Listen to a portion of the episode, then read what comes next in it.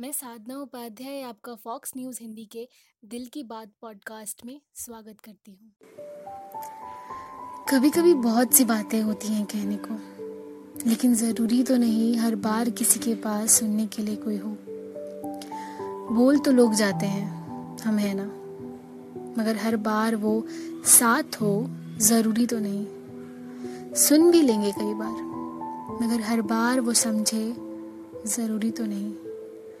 बस वो कई बातें हैं, रह ही जाती हैं और वक्त के साथ धुंधली सी हो जाती हैं। अफसोस ये है कि ये पूरी ज़िंदगी उस इंसान को ढूँढने में निकल जाती है और मिल ही जाए, ज़रूरी तो नहीं हर इंसान की किस्मत कहाँ इतनी अच्छी हो पाती है।